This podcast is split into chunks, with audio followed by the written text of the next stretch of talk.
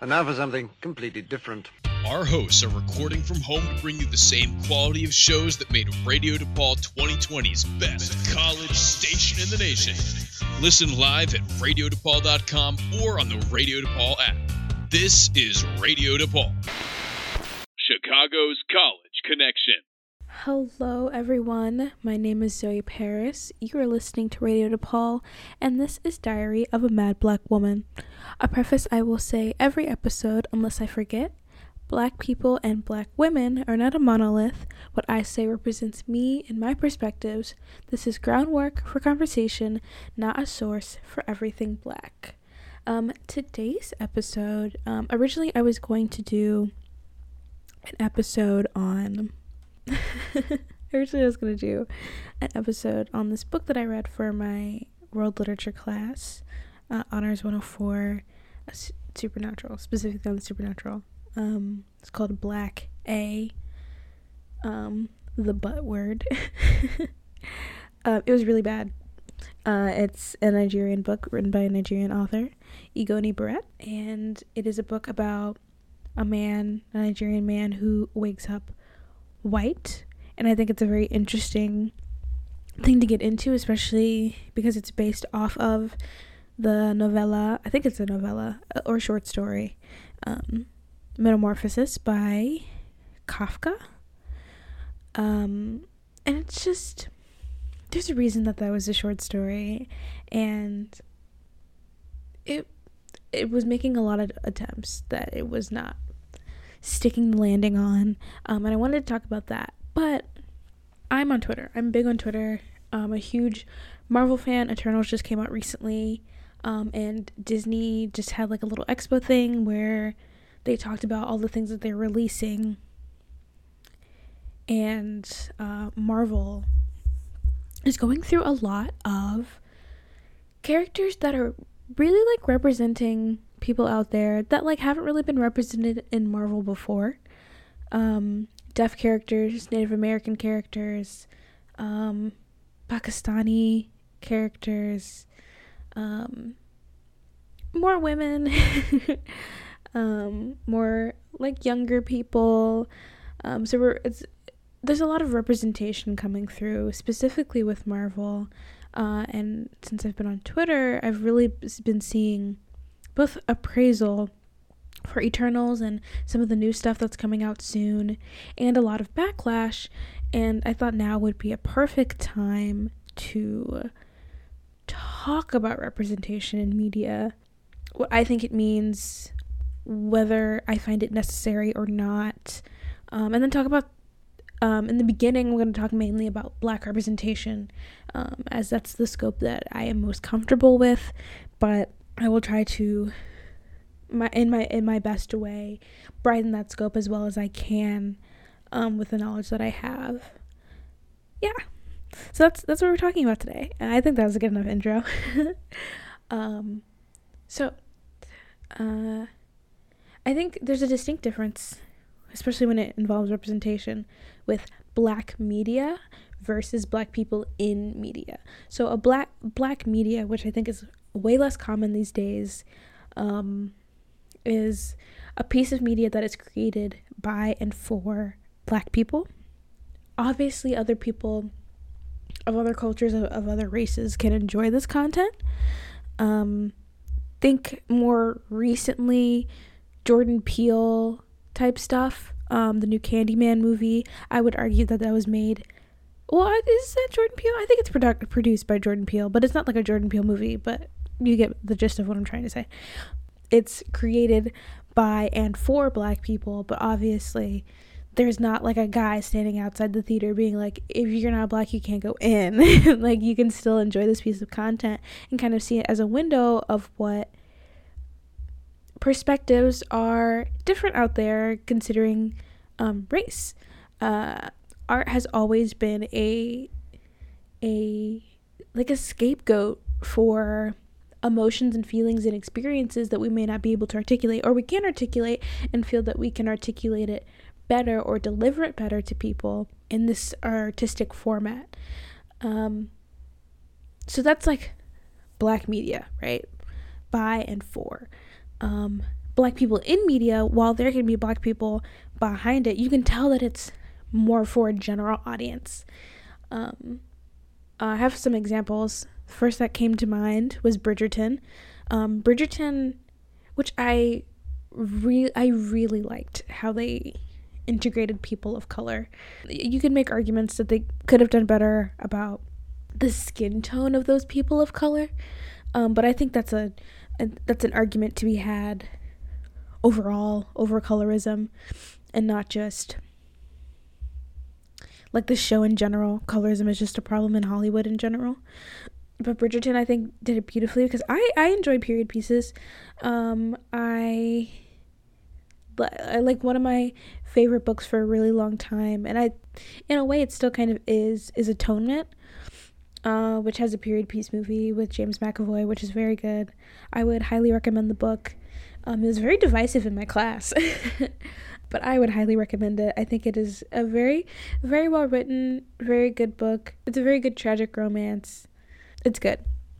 But as someone who enjoys period pieces, Jane Austen esque novels, to see something like Bridgerton, including people of color, and I think it, it was it was fine. I think that they did this whole storyline where like the king married a black woman and then racism was like kind of over.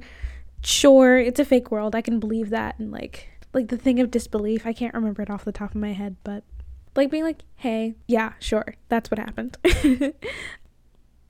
yeah, I thought I thought it was really nice because I feel as though an ex well, not an excuse, maybe. To some people it's an excuse for, for some people it's a reason.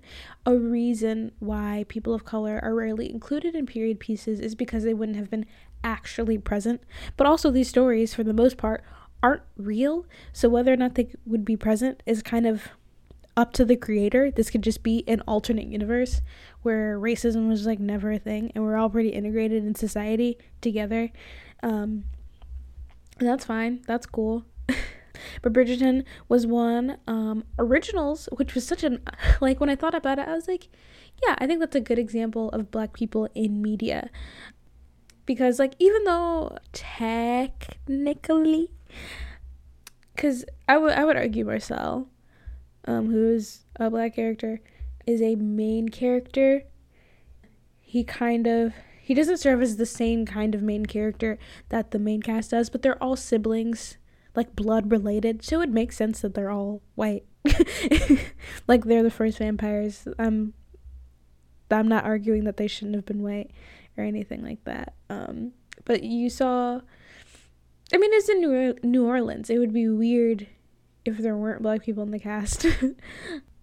but yeah, like you had this character who before he was a vampire was a slave and was freed.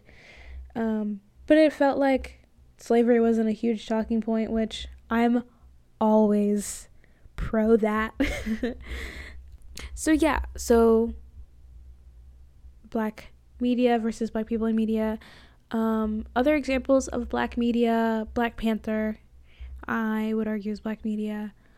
Um, Lovecraft Country, black media, which I haven't finished, um, but what I have seen is awesome. I really need to take the time to finish that, and I'm such a bad person.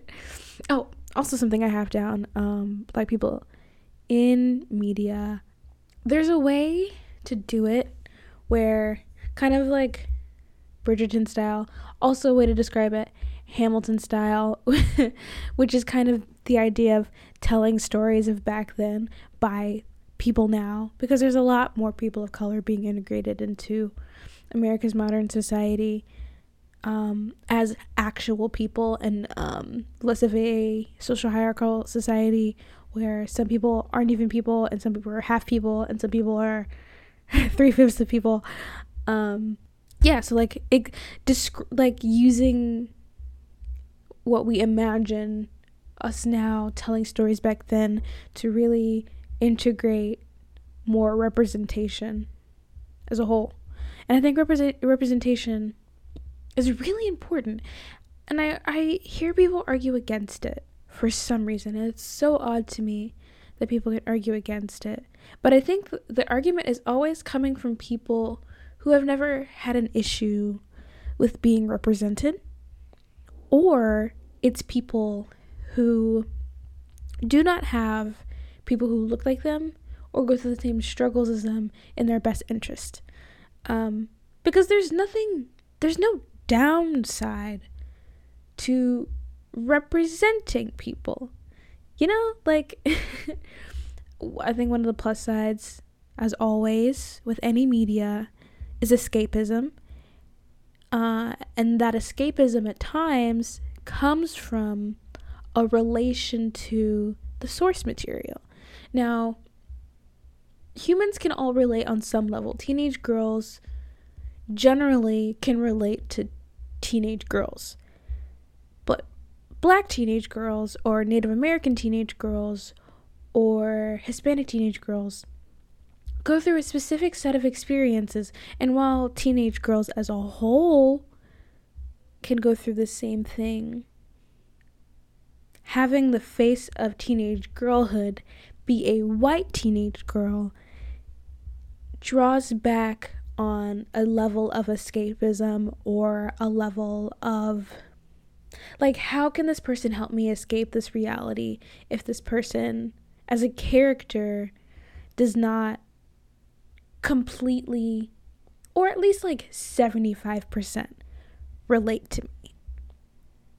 If that makes sense right so this value of escapism which at its core comes from relation um, and then also something I think is really powerful is how it kind of lifts the weight off of people of color's shoulders to be representatives of themselves at all times.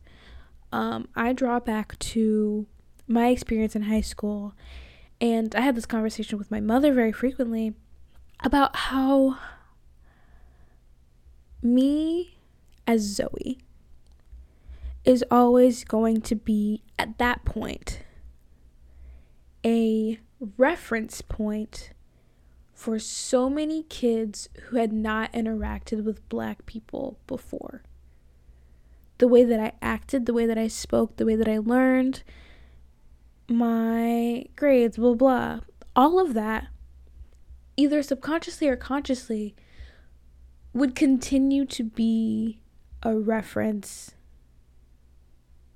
And i don't and i don't think that's necessary like it's a bad thing at its core because i shouldn't have to represent an entire community of people.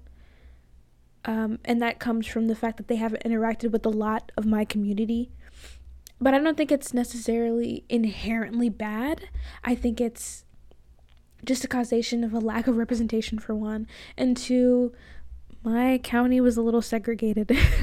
um, not even a little se- segregated. I think there was a whole issue in the 90s. Like it was like officially segregated in the 90s. Um, and some stuff went down and it's it still kind of is now.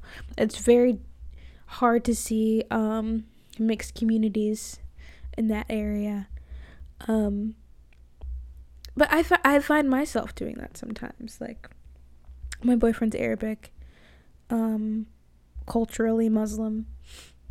And like sometimes I'll just like uh, meet another Muslim person or another Arabic person, and I'm like, I'll like think of things that he's told me, as and those are my points of reference on that culture. So then I can use those points to talk about it and kind of relate to them in some way based off of the conversations that I've had with my boyfriend. And I think that's fine. I'm not using him as like this is what all Arabic people are like because that's not true, but using it as a point of reference I think is okay. But that's a lot of weight to be held on like a young person or um, the fact that me knowing to use it only as a point of reference and not as a single person representing an entire group at its whole um, is something that's learned over time. So, this idea that like representation alleviates that struggle of kids who don't know that that's a problem to use one person as a source of information in its entirety um, and like learn to only use like pieces of it you know so representation like Great example, Eternals. Um, there is a deaf character, and because of that, people are more intrigued to learn about deaf culture. That's great. Instead of like them meeting one deaf person and then like asking them every single question in the book about deafness and deaf culture, things that they not may not even know about. It helps kind of give edu- like education from adults a group of adults who decided to make a piece of content instead of like children who are like figuring themselves out at the same time. This is kind of a lot to say like the same point, but I, I, don't know. I just want to drive it home how cuz I, I felt I felt that way in high school like my moves were moves of my people. My moves were like my moves. but my moves were being watched in some way. And the ability to have people like me on screen and in books, in books that are read in school, means I'm not the only black person that they've interacted with, even if it's not. Even if it's like I'm the only black person they interacted with in person, there's like, I don't know a better scope of communities, I guess. And that's I think that's the problem with racist caricatures because then that point of reference is incorrect. And no one no one likes to be wrong. I mean, there are people that feel like they like to be wrong, but no one likes to be wrong. And it's cool in a way that audiences can educate themselves um, when I was like kind of thinking through this this episode, I was thinking about how TikTok has been really integral for me with learning about other cultures' experiences. Um, I've been on henna TikTok a lot, and it's been really cool. Just like seeing these women who have been, I don't know if painting is the term, I'll just use the word painting because I don't know what the official term is, but like painting henna um, on brides' hands for their weddings and like the hidden names. And it's just like such a beautiful practice. Um, so henna TikTok, learning about Desi people. Maori, I believe is the way to pronounce it. Um, I've been seeing a lot of like, um, I believe they're New Zealand natives. I may be incorrect they are like islanders uh, and seeing like their dance culture and like hula i've been getting a lot of hula tiktoks um, got a lot of deaf tiktoks um, learned a lot about the trans community learned a lot about the muslim community there was like a period of time where i was just seeing like a lot of muslim women a lot of muslim cosplayers use their hijab um, for like styling. So it like looked like different anime characters. It's such a cool practice. This exposure really like scoped out the world for me. Even if it wasn't even anything necessarily educational, it was just people living their lives. It really it educated me without educating me. Like it wasn't any of those political TikToks, which I think are great too. Um, but I wasn't really making a statement. It was people living their lives, people embracing their cultures and sh- showing off their cultures in the way that they wanted to. And in that, I became more educated. And not just educated, because I feel like educated is a strong word. Because I feel like education implies that it's like a curriculum. but it's really just like opening up like heart and mind to what other people experience like education feels so official um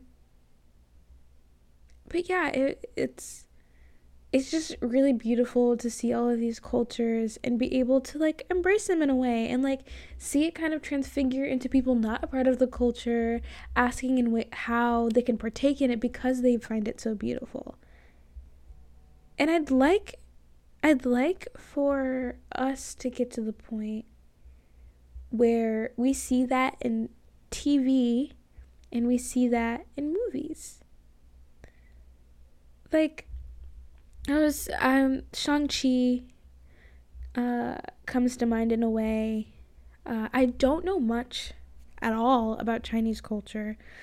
I'd argue it's one of the it's like one of the Asian countries that because it's on the east, it's most popular. I feel like the East Asian countries are the most well known. It's also like large, so people know about it. It's like they know about Japan, they know about Korea, and they know about China.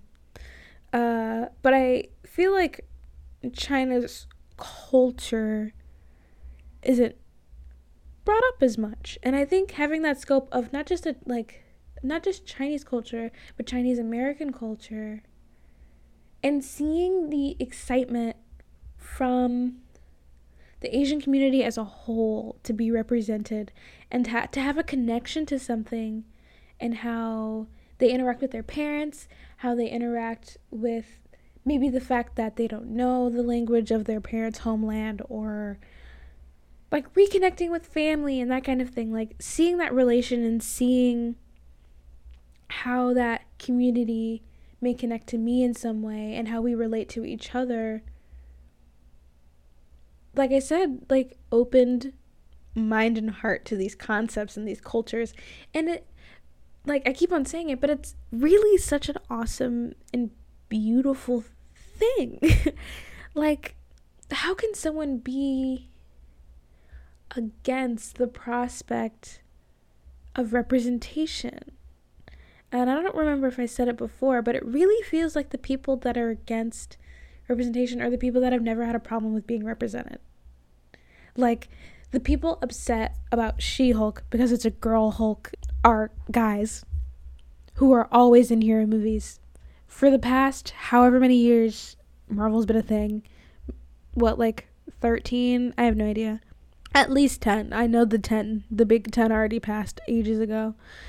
Um but hey y'all, the past however many years it's been nothing but male leads. What if we just got some girls in there? What's the problem? Also, She Hulk has existed for a long time. You know what? This is going to be a little side rant. It's always someone who doesn't know Jack about co- like comics saying something. Like recently, I saw someone say that X Men is not an allegory for racial politics. Now, it's up in the air whether or not originally Stan Lee meant for there to feel like there's a connection between Magneto and Professor X and Malcolm X and Martin Luther King. Um, because people como se dice lie um and Stan Lee was a salesman and he got his stuff out there i think i read somewhere that his original story for how he created Sp- spider-man was like kind of fake and he just made it up because it was a good story and i believe it. Go king. Do your thing. Um but like they deal with politics and you can make that connection between the x-men and racial politics because that connection is so obviously there you know? And it's just like do you know anything like have you read a single x-men comic? Because very clearly they're dealing with politics. Politics is always in media. I oh, oh my god i completely lost my train of thought. That is so bad so i'm gonna move on from whatever my previous thought was.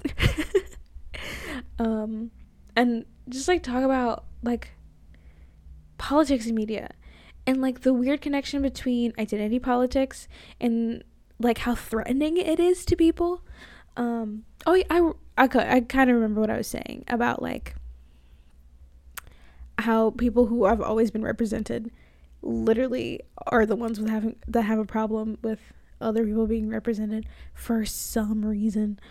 Um no but like it's I feel like this pushback has to be such a weird combination of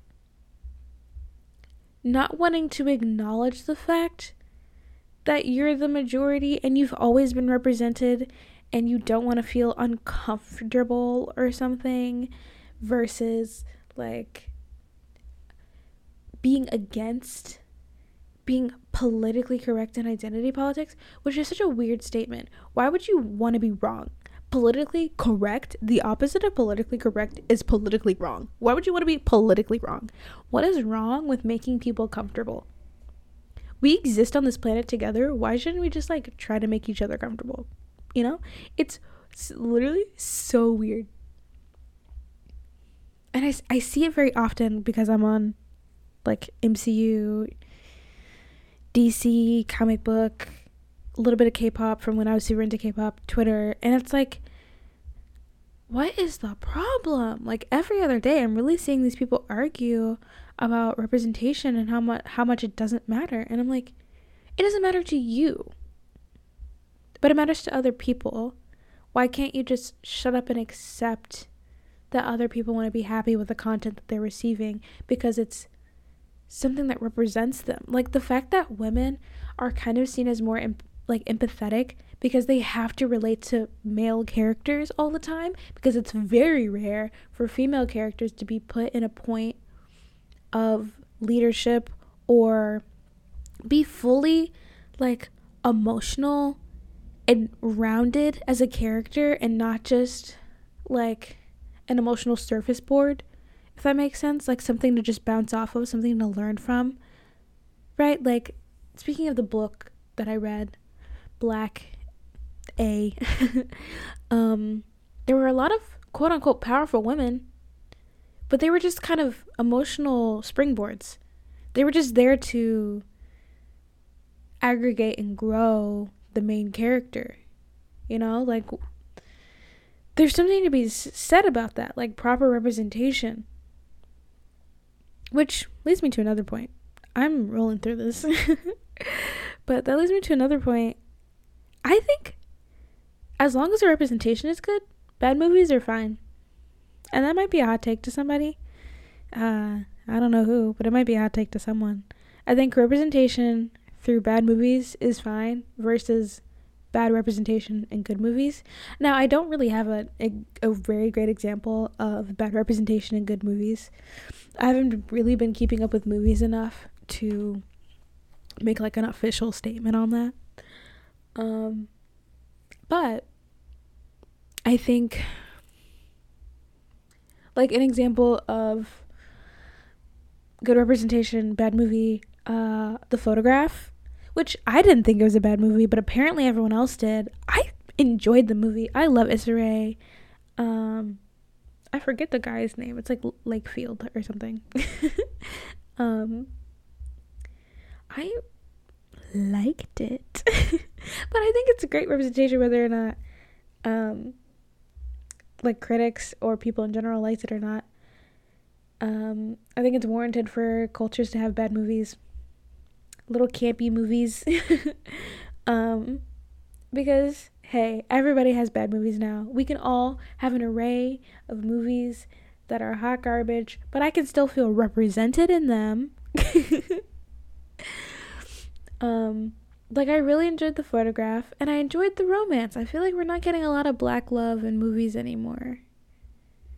Like where's the brown sugar? Where's the love and basketball? I miss her. I miss seeing those kinds of movies. Maybe it's because of the death of BET or something. It's always BET's fault. I'm always gonna blame BET. Um, I think no matter what, good representation is where it's at. Always. Uh, I talked a little bit about not a little bit, a lot about um Eternals and Shang Chi, because clearly Marvel's taking like a more inclusive approach, and I'm really excited. Um, like I'm super excited about the inclusivity that they're that they're doing. Disney as a whole, I think is is rocking with inclusivity. Uh, we have Encanto coming out this month, I believe, if it's not out already. Um, we have Encanto, which looks good. Except Lin Manuel Miranda sneaks into everything. What isn't he working on? He has his little hands, his little grimy little hands on everything. And I know the music's gonna be good because he's really good at making music. I just don't want to hear his voice. If I hear his voice, I'll be very upset. His voice literally ruins my mood. Anyways, we have Encanto. We have um ooh, there's the one with the red panda. I do not remember the name. But it's like a little girl who turns into a red panda. That one's so cute. It looks literally so cute. The Tiana show. There's, I mean, like on Marvel stuff, you have Miss Marvel. Um, in leading women, we have She Hulk. Um, in the Falcon and the Winter Soldier, obviously there's Falcon, uh, which taught a lot about race. There's literally so much more, and like my, uh, like Eternals, and whatever else is coming out. There's so much coming out. Um, yeah, I don't know. It's like it's really nice to see, even with Eternals, like the fact that there's something kind of refreshing about the fact that there are all these different accents. You know? Like I'm hearing Irish, I'm hearing I don't you know what? I'm to be honest. I I'm to stop myself right there. I'm not to remember all the accents that were present. But it was really nice to like hear. I don't know, like I remember I took a trip to Europe my junior year of high school. Like this summer after junior year and like getting back to America and like not hearing multiple accents at once was like weird. so there's something ref- like in that way kind of refreshing about just like hearing different accents. Like opening up the scope of entertainment to more than just white American men interacting with other white American men or white American women. You know? You know what we need? This is this is my official statement. We need more coming of age movies about people of color that aren't super dramatic. You know?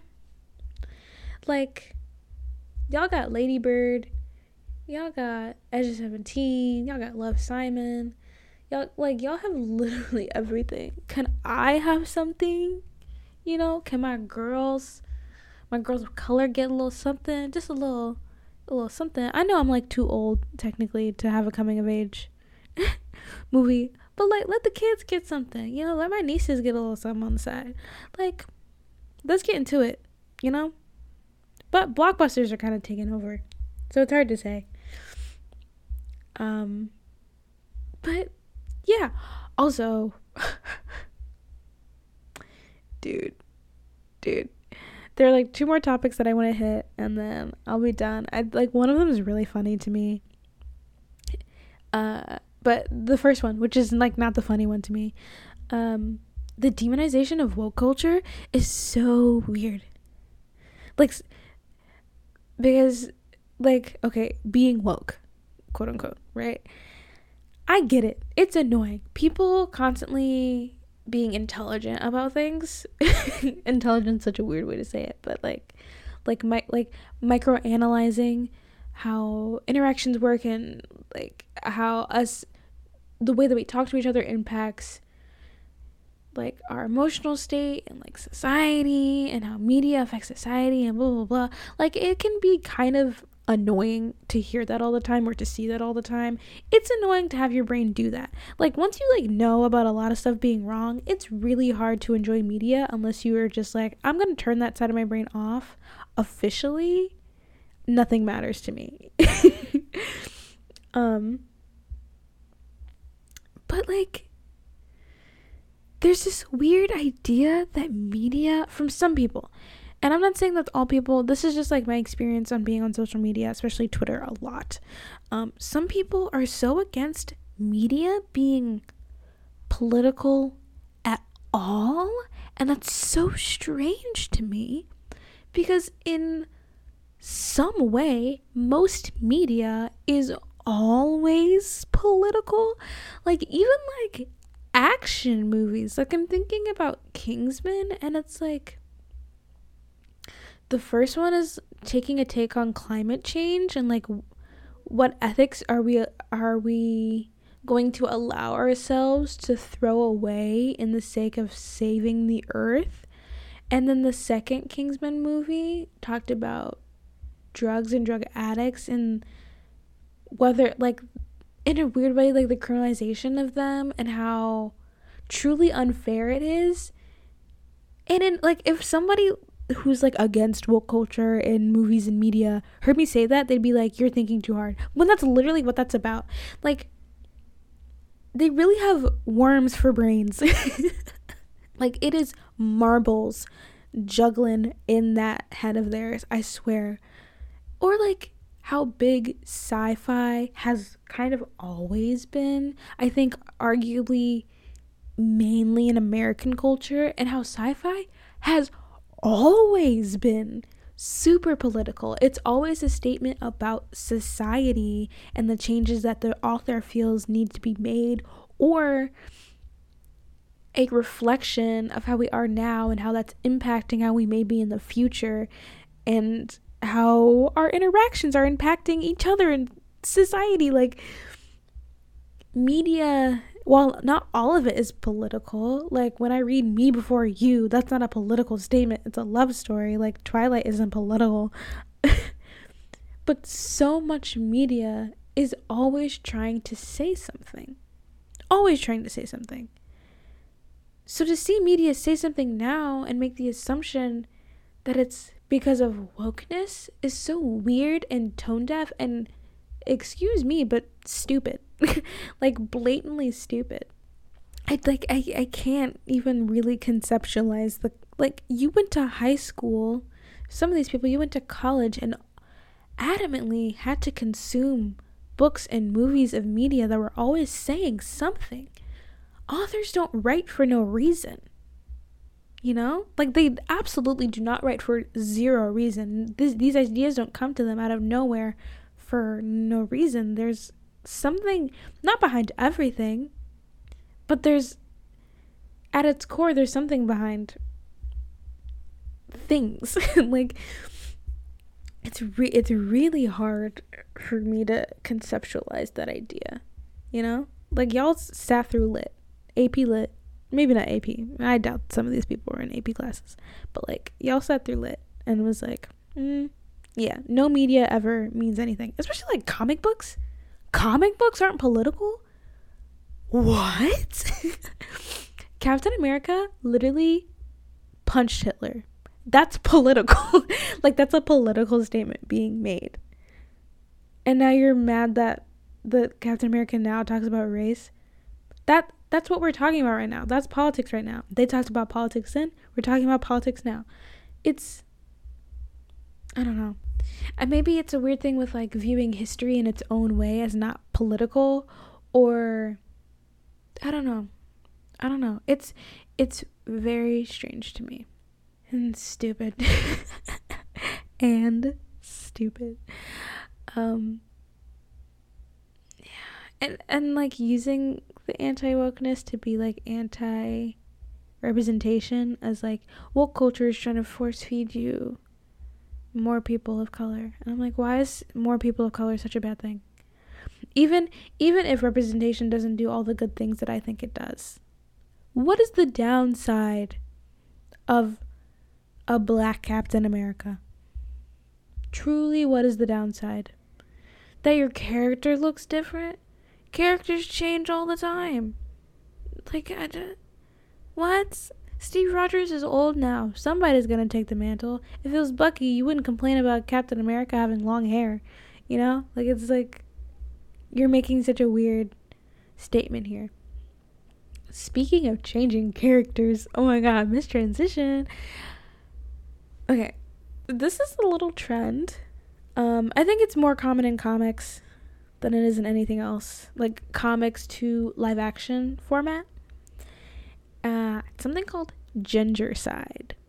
and I feel bad for laughing, but I find it funny.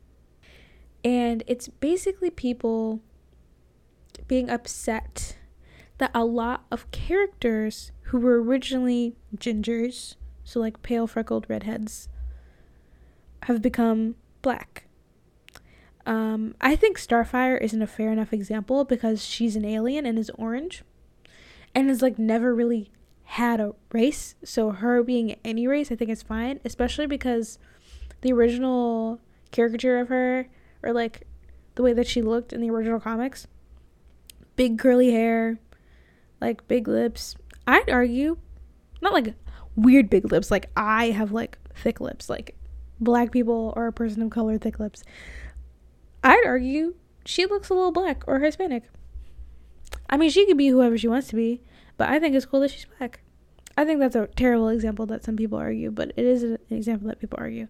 Some other ones, um, Jimmy Olsen. Um, if you guys have watched Supergirl, uh, the black guy in that is originally a redheaded photographer who's like friends with Superman.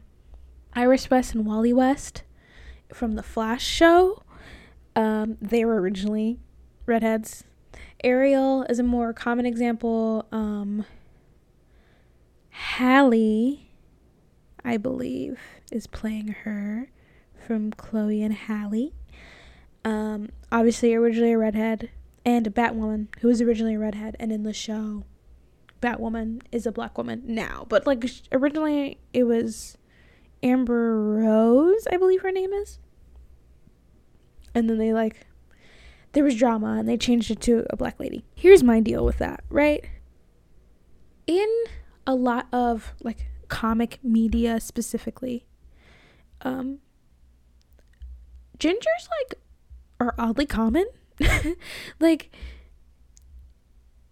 ginger people are a kind of like they're a rare occurrence.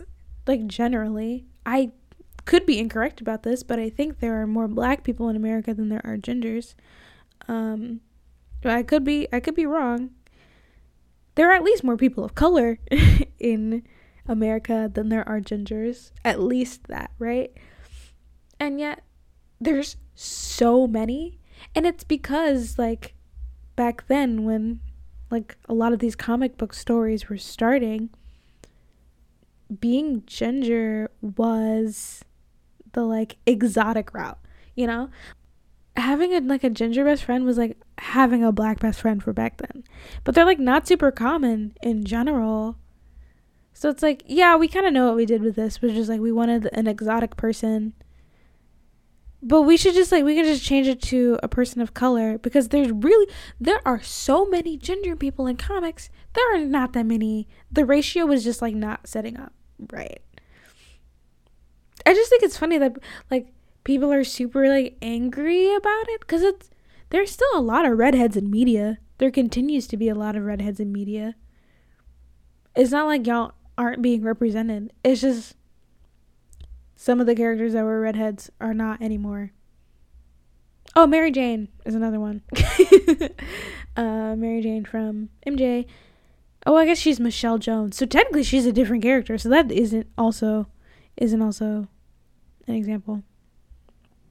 Yeah, it's just such a it's such a weird like stance. I think But yeah, I was really happy with this one. I did kind of go everywhere. I need to do a lot better.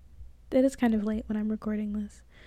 But this was a really fun episode. I think I talked about some cool things. I I really think representation is super important. Like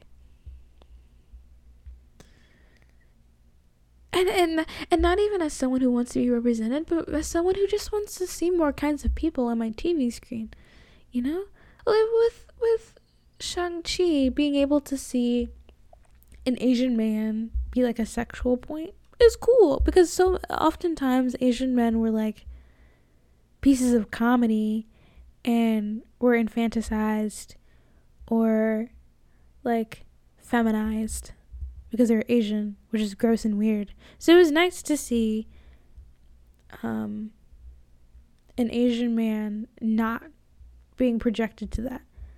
You know, it it just feels good. Let's make each other feel good. Media is supposed to make you think, and sometimes it's supposed to make you feel good, and all the times you should be able to connect with it in some way. And that's what I will leave you guys with. Um, I literally love this show so much. I believe I'm going to do an episode for next week, but it's also like break. so I'm not sure um if it's not on Radio DePaul, I think I'll try to still get an episode out on Spotify or Apple Podcasts on that Monday, same time.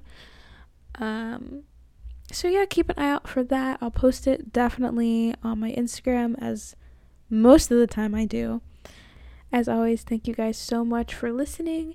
You can find me on Insta at xoe dot p-a-r-r-i-s where i will post weekly most of the time for questions or ideas. Or you can find me on twitter at xoe underscore p-a-r-r-i-s uh, hope you have an amazing week and i'll see you next time. Have a great finals everyone. I hope you're studying hard. I hope you're getting those papers in on time and if you're able to get an extension so glad for you y'all like I wish I was in your shoes. But you got this. Take it one step at a time. Thank you for listening.